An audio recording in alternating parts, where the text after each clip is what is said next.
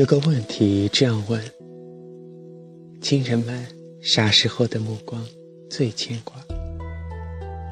回答是：一个是目送推向手术室的亲人，一个是仰望天空中飞入云霄的飞机，而飞机上有亲人去远行。飞机在天空中穿云过雾，亲人们牵挂的目光也一路追逐着。一次出差去东北，在沈阳仙桃机场，那天遇到了大火，航班延迟了。我看见一位接机的母亲，一直仰望着天空，还喃喃自语着。那种神情，与我老家有连天大旱，一位皱纹满脸的农夫抬头望天，几乎表情一模一样。不过，老农夫是在求天降大雨，而这位母亲是求儿子的飞机平安落地归来。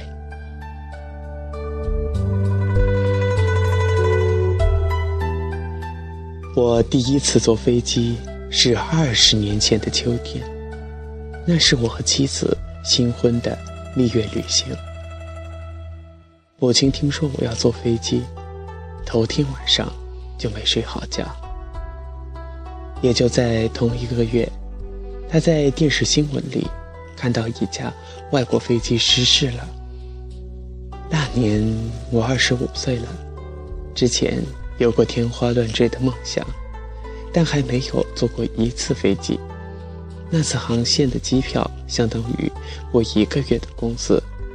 我对妻子说：“少吃几个月的肉，也要去坐一趟飞机。”走前，看母亲的样子，突然显得很凝重。我说：“妈，不必这样，外国人送宇航员上天也是笑眯眯的，更何况坐飞机比月球上安全多了。”也就一个多小时，母亲连声嘱咐着说：“记得飞机到站后给家里打一个电话。”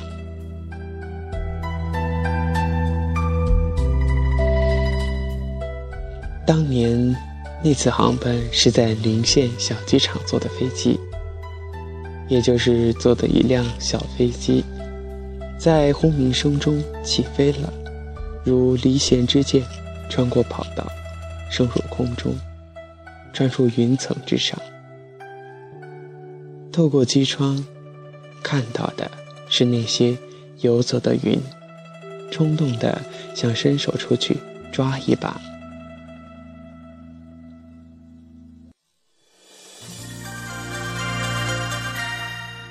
在飞机上，我似乎能感觉到我的母亲。正站在山梁之之上，手搭凉棚，仰望云霄。那次飞行只有一个多小时的航程，我感觉太短了，就像梦里一段光阴。飞机落地后，妻子提醒我说：“记得给咱妈打个电话。”直到住进了旅馆，我才给母亲打去了报平安的电话。爸，坐飞机好比坐客厅里的沙发一样，一样安稳舒适。啥时候我带你和爸一起坐飞机吧？母亲在电话那头笑了，一颗悬浮的心也落地了。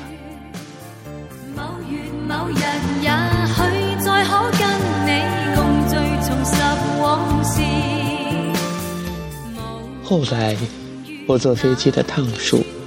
也多了起来，兴奋感在减少，看云也疲惫了，欣赏蓝天也眼花了，于是就开始在飞机上看点杂志，打打瞌睡，或者虚构一场自己也知道不可能发生的与美丽空姐的爱情故事。每次出门远行，我这个急性子一般。都要选择坐飞机，毕竟它的速度还是比火车快很多。上午还在家中，中午就可以在落地的城市的馆子里吃一顿饭了。但父亲母亲的担心依然如此。不过自从有了手机，给家里的亲人报声平安就方便了很多。常常也就是简单的一句话：“爸妈，我到了。”他们有时候还追着问：“那边的天气怎么样？”我就望望天，报天气情况。后来听父亲说才知道，我每一次坐飞机抵达某城市，母亲就要在新闻联播后看看关于某个城市的天气预报，紧接着便给我打来电话。那边气温低，多喝点热汤，多穿些衣服。母亲这样的嘘寒问暖。以至于我常感觉人生在异地时，才发现它的真实存在。母亲就是那个一生目送着你回家又离开的人，就是那个关心外省天气预报的人，就是那个等飞机落地后报一声平安给他的人。母亲。是世上最亲最亲的人。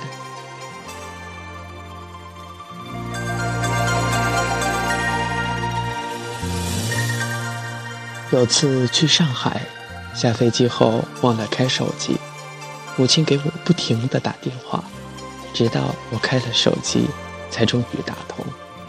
传来的却是她焦急的、快要哭出来的声音：“你都去哪儿了？”从那以后，只要飞机一落地，我就迅速的打开手机，告诉母亲，我到了。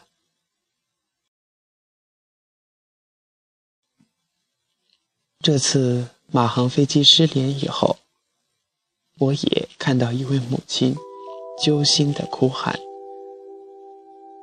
孩子啊，就是你成了一个植物人。”妈妈也要你，只要能看见你一眼。一架飞机的消失，成为今年这个春天里最深、最深的疼痛。还有什么比母亲那破碎的心痛楚更深刻？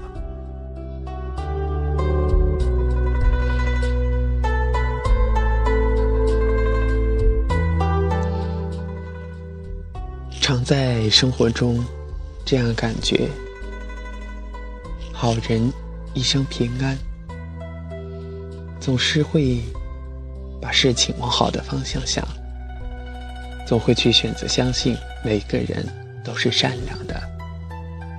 我家住在大佛寺大桥下，小区里有很多的好人。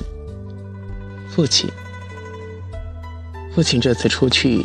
又一次忘了关，可能是真的老了。